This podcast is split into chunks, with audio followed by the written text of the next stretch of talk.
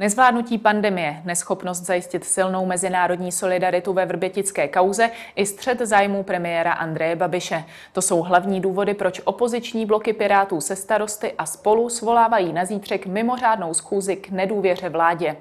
Rozhodnou hlasy komunistů. Pomůžou kabinetu nakonec i tentokrát a je postup opozice nezodpovědný, jak zní z vlády, začíná Epicentrum s Markétou Wolfovou. Vítejte.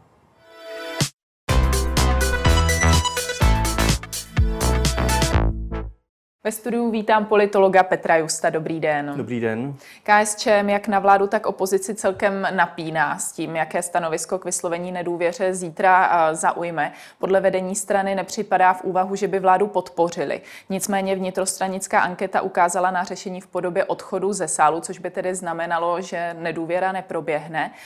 Jak tedy čtete celé to jejich chování, to napínání? Myslím, že to napínání je hodně ovlivněno situací, ve které se v současné době komunistická strana nachází. Máme čtyři měsíce do e, řádných voleb. Komunistická strana je v kondici, která e, jí nedává automaticky vyhlídky na to, že, že i po volbách zasedne v poslanecké sněmovně. Proto všechno, co eh, komunisté dělají, a nejedná se jenom o eh, tyto poslední dny a týdny, ale už i několik posledních měsíců, tak musíme vnímat v tomto kontextu. Oni zvažují, co je pro ně výhodnější, co je, který postoj eh, jim, jim zajistí, aby pokud možno získali podporu, která je opětovně vynese do poslanecké sněmovny i po těch příštích volbách přitom ten trend eh, preferencí je pro ně eh, velmi nepříznivý. Není to jenom otázka teď aktuálně preferencí, které vidíme v různých agenturách a v různých průzkumech. Celé to čtyřleté funkční období, které nám končí od toho roku 2017 do dnes, bylo ve znamení klesající tendence, ať už se díváme na průzkumy, anebo ať už to bereme podle eh, tvrdých dat třeba volebních výsledků těch voleb, které v mezidobí proběhly. To znamená, když se odrazíme od těch sněmovních voleb v roce 2017, eh, v tom mezidobí nám proběhly jak volby komunální, volby krajské, volby evropské, volby senátní.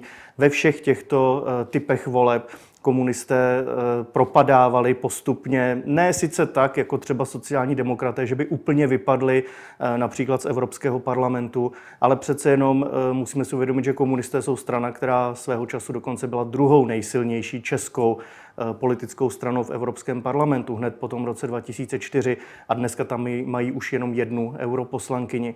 Takže ten, ta, ty vyhlídky nejsou příliš nadějné, ty vyhlídky nutí stranu a straníky k zamyšlení, co dělat a jak se postavit k jednotlivým eh, věcem, které v současné době aktuálně hýbou eh, českou politikou. No a právě jednou z těch věcí je eh, jednání nebo iniciativa vedoucí k vyslovení nedůvěry vládě. Takže i to rozhodování komunistů, i to napínání do poslední chvíle je podle mě dáno tím, že sama strana je možná rozpolcena, jak se k tomu postavit. Oni vědí, že část toho neúspěchu v preferencích musí připsat tomu, že podporovali do posud nebo do nedávna menšinovou vládu Andreje Babiše. Na druhou stranu jim to umožňovalo prosazovat některé prvky z jejich programu, takže proto ta rozpolcenost, která se projevuje i tím napínáním do konce které z těch dvou stanovisek by jim ve výsledku mohlo přeci jenom trochu pomoci? Nebo je vůbec takové stanovisko, které by jim pomohlo? Ono to zatím vypadá, že směřují k jakémusi mezi eh, článku. Jestliže jsem tady mluvil o tom, že podpora vládě jako ta jedna miska vah a vystoupení proti vládě jako ta druhá miska vah, tak tady ale mezi tím máme situaci, ke které to s velkou pravděpodobností, uvidíme ještě, co se stane do zítřka, ale s velkou pravděpodobností směřuje a sice, že komunisté opustí eh, sál během hlasování o vyslovení nedůvěry.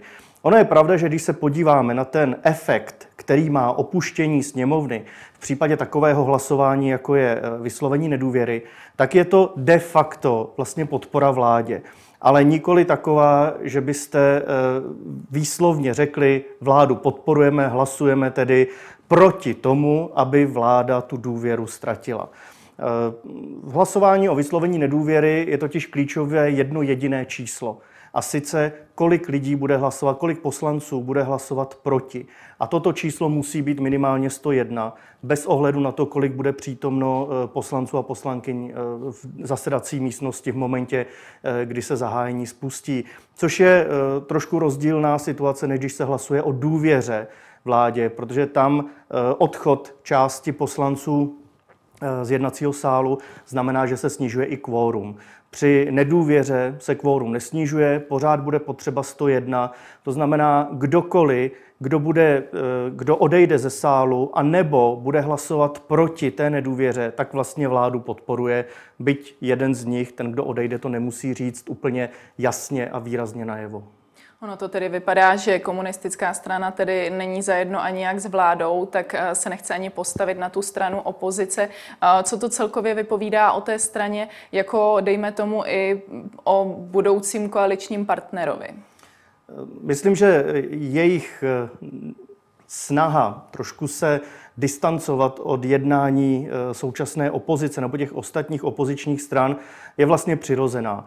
Mezi eh, žádnými z těch opozičních stran, které iniciovaly hlasování o vyslovení nedůvěry, to znamená jak Piráti, tak a starostové, tak strany združené v, tom, v té koalici spolu, tak ani s jedněmi nemůžeme předpokládat, že by do budoucna vytvářeli eh, nějakou alianci. Takže komunisté nemají vlastně důvod se nějakým způsobem zavděčovat těmto stranám nebo těmto pěti subjektům, eh, protože jakékoliv budoucí vládní uspořádání si nedokážu představit, že by zahrnovalo některé z těchto pěti opozičních subjektů plus komunistickou stranu.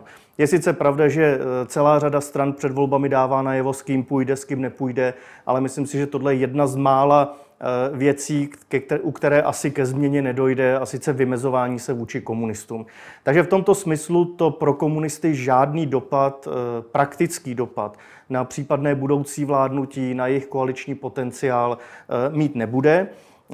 Pochopitelně můžou se dívat spíše na tu druhou stranu, to znamená na stranu Andreje Babiše a ČSSD, kde samozřejmě máme jednu neznámou, jestli se ČSSD dostane do poslanecké sněmovny. Tam bychom mohli v podstatě překopírovat to, co jsem před chvílí říkal o, o té postupné trajektorii a, a slábnutí e, komunistů za to uplynulé čtyřleté období, tak to samé bychom mohli vlastně e, říci o sociálních demokratech ale eh, v úvozovkách nenaštvat si Andreje Babiše pro ně může být výhodnější v případě, že by se dostali do poslanecké sněmovny, že by se dostala třeba i sociální demokracie, že by Andrej Babiš měl eh, dostatek síly na to, aby třeba opět s těmito dvěma partnery s těmito dvěma partnery ustavil vládu, ať už na klasickém půdorysu, anebo na tom podobném půdorysu, který jsme viděli až do nedávna, to znamená menšinová vláda podpořená komunisty. Takže eh, tímto směrem, pokud se dívají tímto směrem, tak eh, spíše hrají o něco, eh, o, o něco, co reálně může ovlivnit jejich koaliční potenciál do budoucna. Na straně té stávající opozice tam v podstatě komunisté o nic nehrají. Hrají ještě o něco nyní před volbami, a ve chvíli, kdy napínají s tím, jak to zítra vlastně celé dopadne. Hraje se ještě o, o nějakou výhodu pro komunisty, anebo se snaží jenom na sebe třeba nějak více upoutat mediálně pozornost před volbami?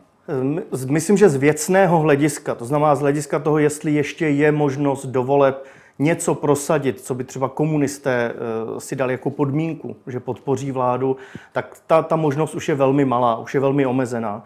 Eh, navíc eh, musíme zároveň vnímat, jak tvrději komunisté v poslední době vůči vládě vystupují, což je dáno jednak pochopitelně vymezováním se před volbami. Ale za druhé taky, že v poslední době řada otázek, těch aktuálních politických otázek, které se řeší, tak mají eh, jakýsi geopolitický rámec, ve kterém komunisté vždycky zaujímali trošku odlišnější postoj, například i od sociálních demokratů, se kterými třeba jakožto dvě levicové strany mají eh, třeba řadu podobných bodů v té socioekonomické oblasti ale v oblasti eh, toho geopolitického směřování vždycky byla mezi sociálními demokraty a komunisty dost zásadní rozepře, zejména pokud jde o členství v Severoatlantické alianci.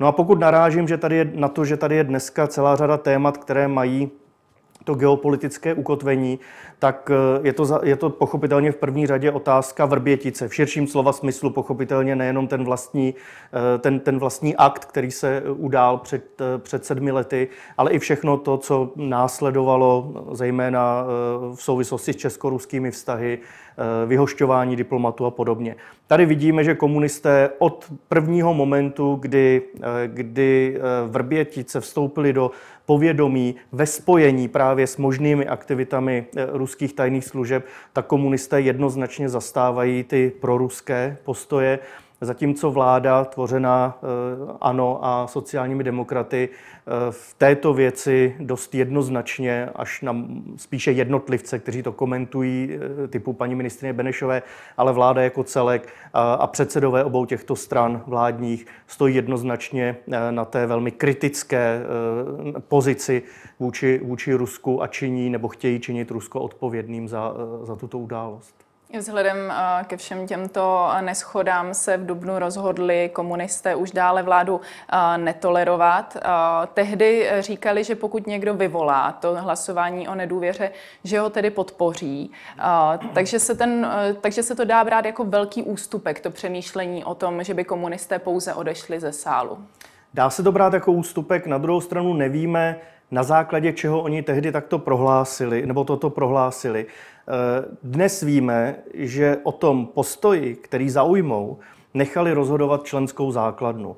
Tehdy s velkou pravděpodobností to bylo asi eh, nějaké spontánní, eh, spontánní vyjádření spíše toho nejvyššího vedení, případně vedení poslaneckého klubu, ale e, nejednalo se o reflexi členské základny, názorů členské základny.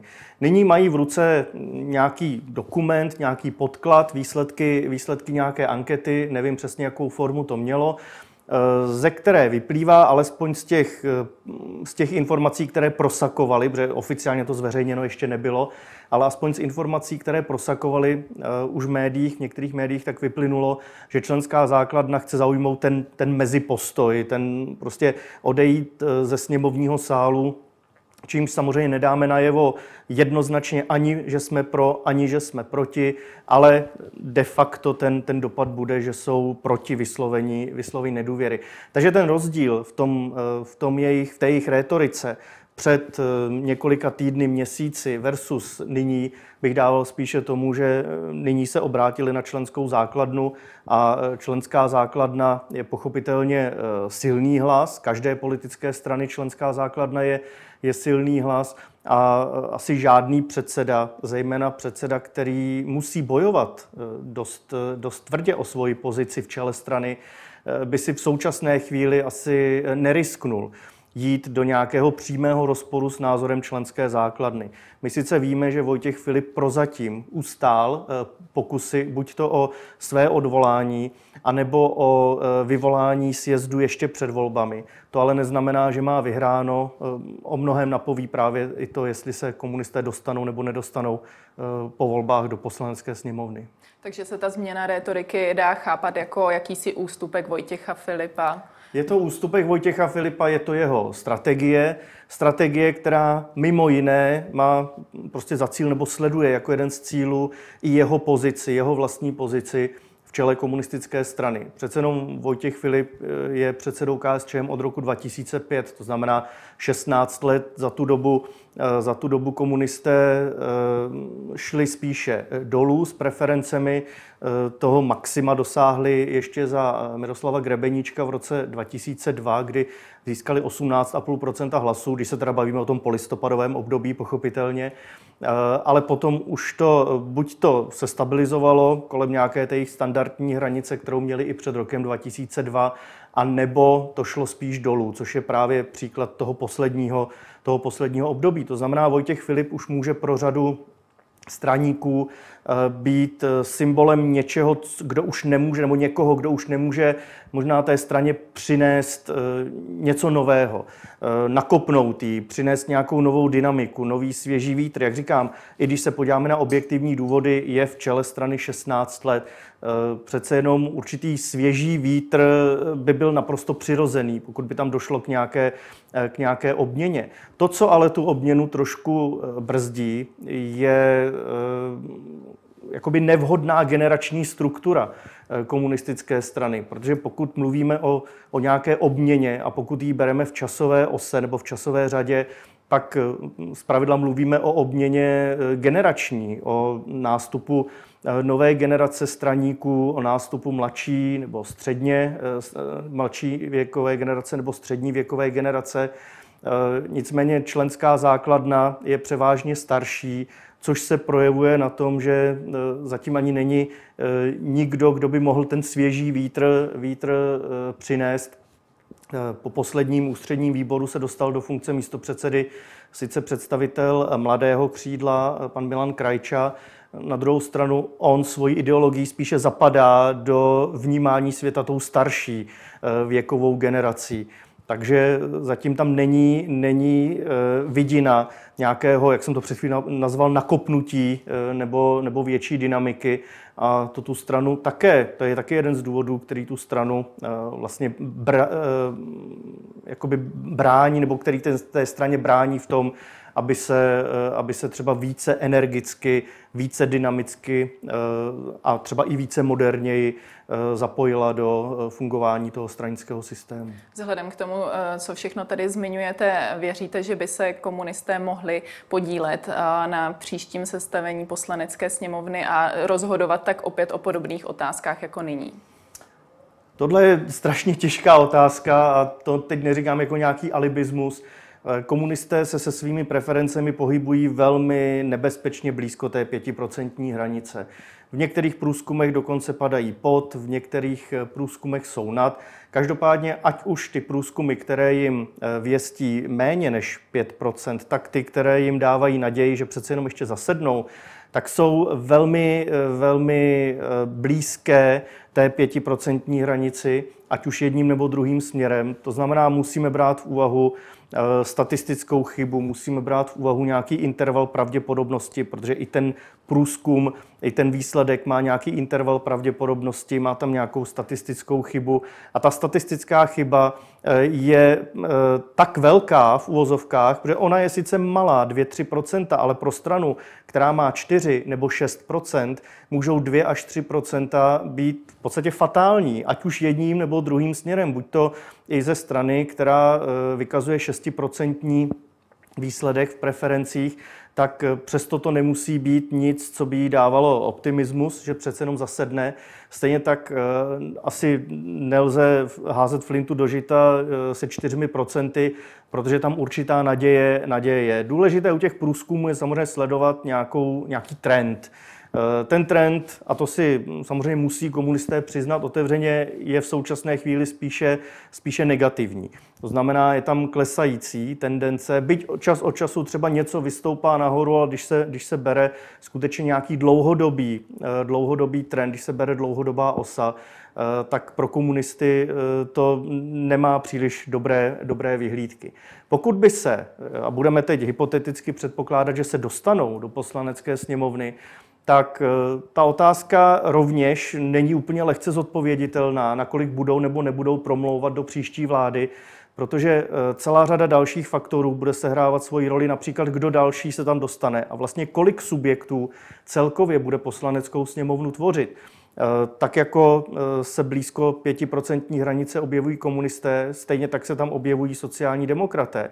Máme tady ale naopak ze zdola vzrůstající vzrůstající eh, hnutí přísaha eh, pana Šlachty. To znamená i, i počet politických stran, který pak ovlivní, jaká bude relativní síla jednotlivých poslaneckých klubů, tak i to může sehrát do zásadní roli. Takže komunisté, eh, pokud se dostanou, tak nebudou jediný, na kom bude záležet, jestli promluví nebo nepromluví do těch, do těch dalších jednání o ustavení vlády po volbách. Eh, musíme se taky podívat na to, jak teda nakonec dopadnou ty dvě velké eh, koalice, opoziční koalice, které se tady sformovaly, jestli oni dvě budou mít eh, automaticky nadpoloviční, nebo jestli takhle, jestli budou mít nadpoloviční většinu, dohromady, tak to samozřejmě nebude ještě znamenat automaticky, že by šli do vlády. Tam určitě těch možností, variant bude, bude mnohem více. Ale opět, o něčem, to, o něčem to napoví, jestli komunisté, případně další strany pohybující se přesně kolem té pětiprocentní hranice budou nebo nebudou mít hlas při tom povolebním sestavování vlády. Podle vládní ČSSD i premiéra Andreje Babiše je hlasování o nedůvěře čtyři měsíce před volbami zbytečné a navíc za dané koronavirové situace nezodpovědné. Souhlasíte s těmito dvěmi přídavnými jmény? Každé hlasování o vyslovení nedůvěry bude každá vláda, ať už to bude v jakékoliv, v jakékoliv fázi před volbami, po volbách, mezi dobí, považovat za, za zbytečné. Zejména pokud bude matematicky dopředu jasné, jak dopadne.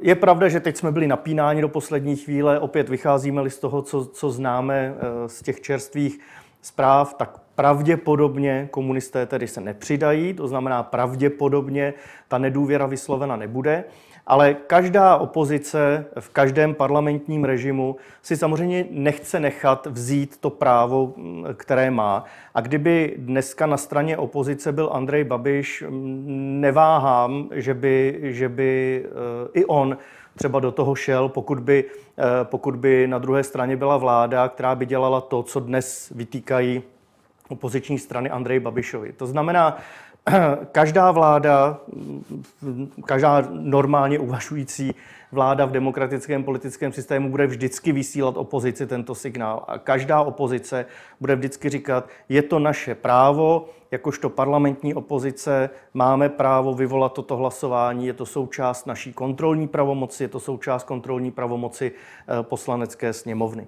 Eh, samozřejmě všechny ty různé faktory typu že to je těsně před volbami. To je pravda. A i proto si myslím, že to opozice spíše bere jako určitou formu skazu eh, svým vlastním voličům.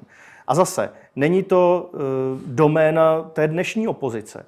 I předcházející hlasování o vyslovení nedůvěry často ten hlavní cíl měli v tom ukázat voličům, svým voličům opoziční strany chtěli ukázat, že jsou tam, jsou tam, jsou kritičtí k vládě, vymezují se vůči vládě, vykonávají svoji opoziční roli, vykonávají svoji kontrolní roli, ať se děje, co se děje. Eh, vzpomeňme, jak, jak velkou kritiku vyvolalo hlasování o vyslovení důvěry eh, Topolánkově vládě v březnu 2009 uprostřed českého předsednictví v Evropské unii.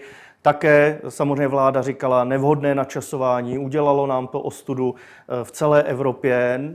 Dobře, že tady máme nějaké svoje vlastní vnitro, vnitropolitické třenice, to je jedna věc, ale teď to přišlo v době, kdy jsme předsedali Evropské unii.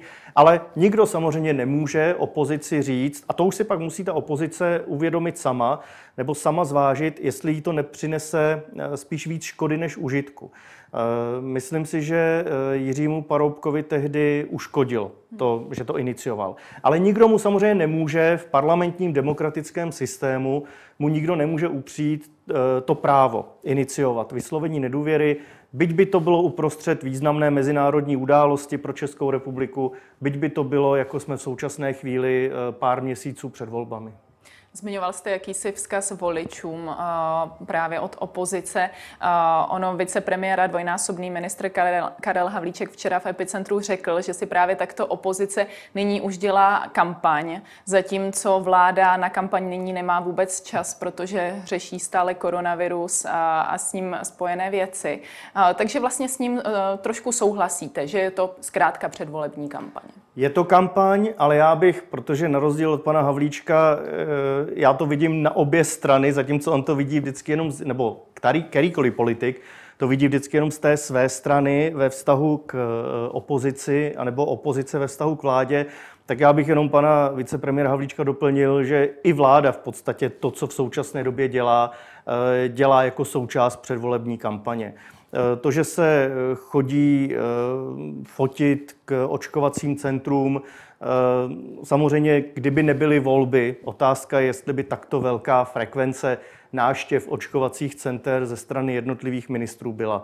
Takže ano, opozice si tím stoprocentně dělá část kampaně, ale nesouhlasím s tím, že by opozice dělala kampaň a vláda jenom pracovala, aniž by neměla při té své práci nějaké postraní kampaňové úmysly. Ty tam stoprocentně jsou, ale takto by to bylo i v opačném gardu. To znamená, i kdyby u vlády byl kdokoliv v současné době, tak by to udělal úplně stejným způsobem, že by se snažil pochopitelně využít momentu, kdy už se eh, například zvládání pandemie dostává do toho lepšího eh, obrázku, tak eh, podle mě každá vláda, která by byla u moci, by toho chtěla v daný moment využít, chodit se fotit k očkovacím centrům, chválit zdravotníky, chválit armádu za to, jak zvládá, zvládá organizaci očkování a podobně.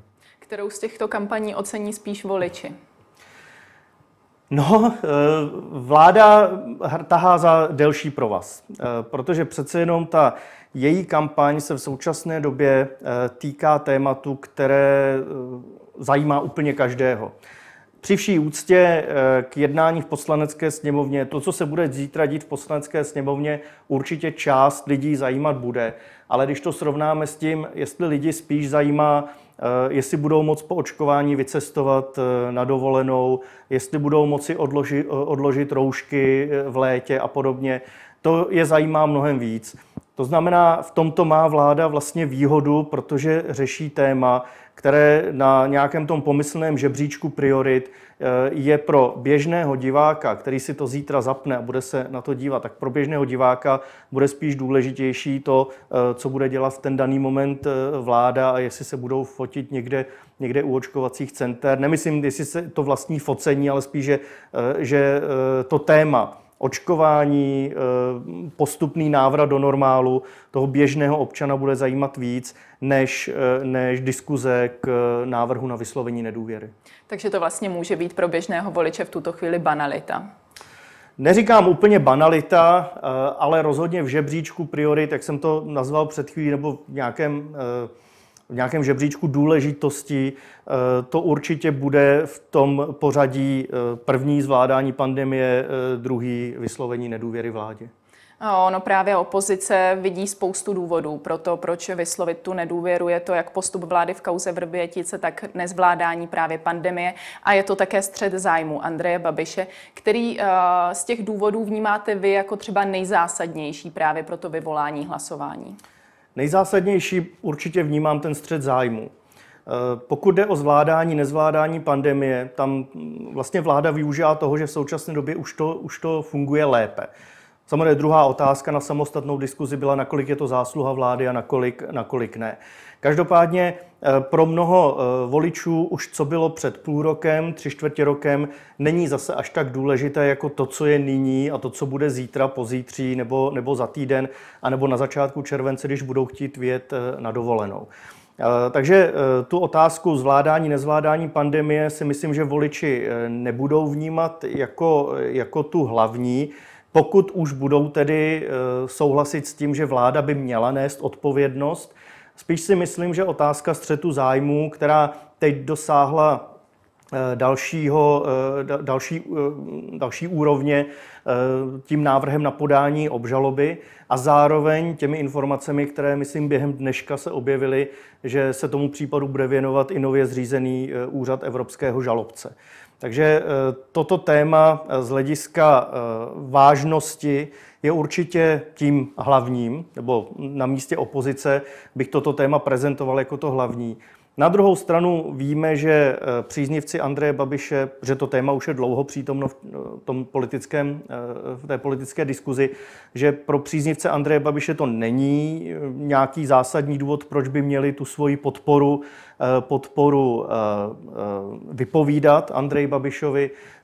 Pro ty, kdo jsou na té opačné straně, kdo ho kritizují, tak oni se jenom utvrdí ve svém názoru. Takže myslím si, že ani ta, ten aktuální vývoj v trestním stíhání Andreje Babiše ve střetu zájmu a jestli to třeba bude řešit úřad evropského žalobce, tak na, na uh, nějaké zásadní změny podpory Andreje Babiše to podle mě mít vliv, uh, mít vliv nebude. Nedá se ale pominout to, že přeci jenom vláda ztratila důvěru právě i občanů. Z nějakých 40% se mezi ročně dostali na 19%. V tom ale asi sehrála největší roli právě pandemie. Ano, v tom se hrála roli pandemie a hlavně ta její první fáze.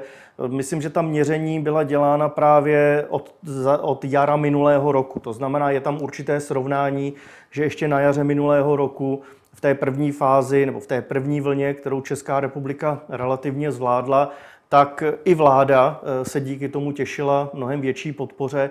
Poté ale, a opět jsme u toho, že ty výzkumy je nutno vnímat v, nějakém časovém, eh, v nějaké časové řadě, delší časové řadě, pak, přišlo, eh, pak přišla druhá vlna na podzim a samozřejmě už mnohem horší průběh, vyšší, vyšší počty nakažených, nemocnice na, na, pokraji, na pokraji kapacit, eh, do toho pochopitelně i ne vždycky úplně srozumitelná vládní nařízení eh, a určité zmatky, co se zrovna může, nemůže, kam se může, kam se nemůže, kam s rouškou, kam bez roušky a kam s testem a kam bez testu.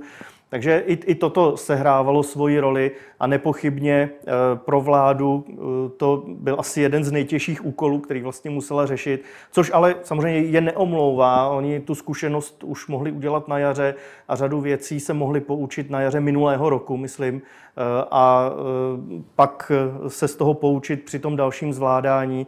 Ale třeba otázka komunikace, která byla eh, velmi slabá už právě při té první vlně, tak se bohužel nezlepšila. Někdy se mi zdálo, že spíš, spíš se zhoršovala s těmi dalšími, dalšími vlnami. A to, jak vláda komunikovala ta opatření na venek, to je, to, je, to je zásadní. Podle toho se potom eh, lidé buď to orientovali nebo, nebo neorientovali. Eh, v těch jednotlivých nařízeních. Eh, samozřejmě, když mluvím o tom, že vláda komunikovala, tady nejde jenom o eh, čistě činnost vlády jako těch 15, 16, 17 ministrů, ale mluvím tady samozřejmě o celé vládě v širším slova smyslu, to znamená i o, o dalších institucích ministerstva, hygieny a podobně. Takže eh, to celé eh, bohužel z toho komunikačního hlediska eh, často způsobovalo spíše nejasnosti, co se tedy má nebo nemá dodržovat, než aby to do toho vnášelo jasno. Vyjádření, které se ještě nedá přehlédnout směrem k hlasování o nedůvěře, je samozřejmě vyjádření prezidenta Miloše Zemana, který řekl, že by nechal vládu dovládnout v demisi. Jak by takováto vláda působila třeba vzhledem k, mezi, k mezinárodním institucím, k Evropské unii a podobně? Ono vlastně navenek, navenek, a to zdůraznuju, by se v takovém případě nic nezměnilo. My sice často slýcháváme ze strany opozice, a opět, slýchali jsme to kdykoliv byl kdokoliv v opozici, takže je to univerzální eh, postoj opozice, že vláda, která je v demisi, případně vláda, která ještě důvěru nedostala nebo která už ji ztratila, tak by neměla dělat nějaká zásadní rozhodnutí. Vždycky to je samozřejmě formulováno v, podmíň, v podmiňovacím způsobu a i proto jsem to tak řekl, protože eh, naše ústava eh, žádný rozdíl mezi vládou v demisi, bez důvěry, s důvěrou z hlediska síly kompetencí, z hlediska rozsahu kompetencí, z hlediska síly mandátu, tak žádný takový rozdíl nedělá. Já tady jenom připomenu uh, svoji oblíbenou zemi, kterou vždycky ve srovna, pro srovnání uvádím. Uh, na Slovensku uh, udělali změnu ústavy v roce 2011, mám dojem, kdy specifikovali, že pokud je vláda v demisi, ztratí důvěru, je v demisi a je pouze pověřena výkonem určitých kompetencí, tak eh, existuje eh, určitá část kompetencí, kterou tu vláda, které, eh, které vláda i nadále má, protože vláda není jenom politický orgán, vláda je i nějaký správce státu, to znamená, stát musí fungovat, musí běžet, vláda má i řadu administrativních rolí, takže samozřejmě nelze vládu, byť je v demisi, připravit úplně o všechny pravomoce, ale pak to tam přímo výjmenovalo i kompetence, které vláda v této situaci nemá, nemůže dělat, a pak tam přibyla ještě třetí, nebo přibyl tam třetí typ kompetencí, eh, kdy vláda některé věci může dělat pouze za souhlasu eh, prezidenta. To znamená, na Slovensku se s tím trošku eh, vyrovnali, s tím, s čím my bojujeme při každé takovéto situaci, kdy, kdykoliv nastane.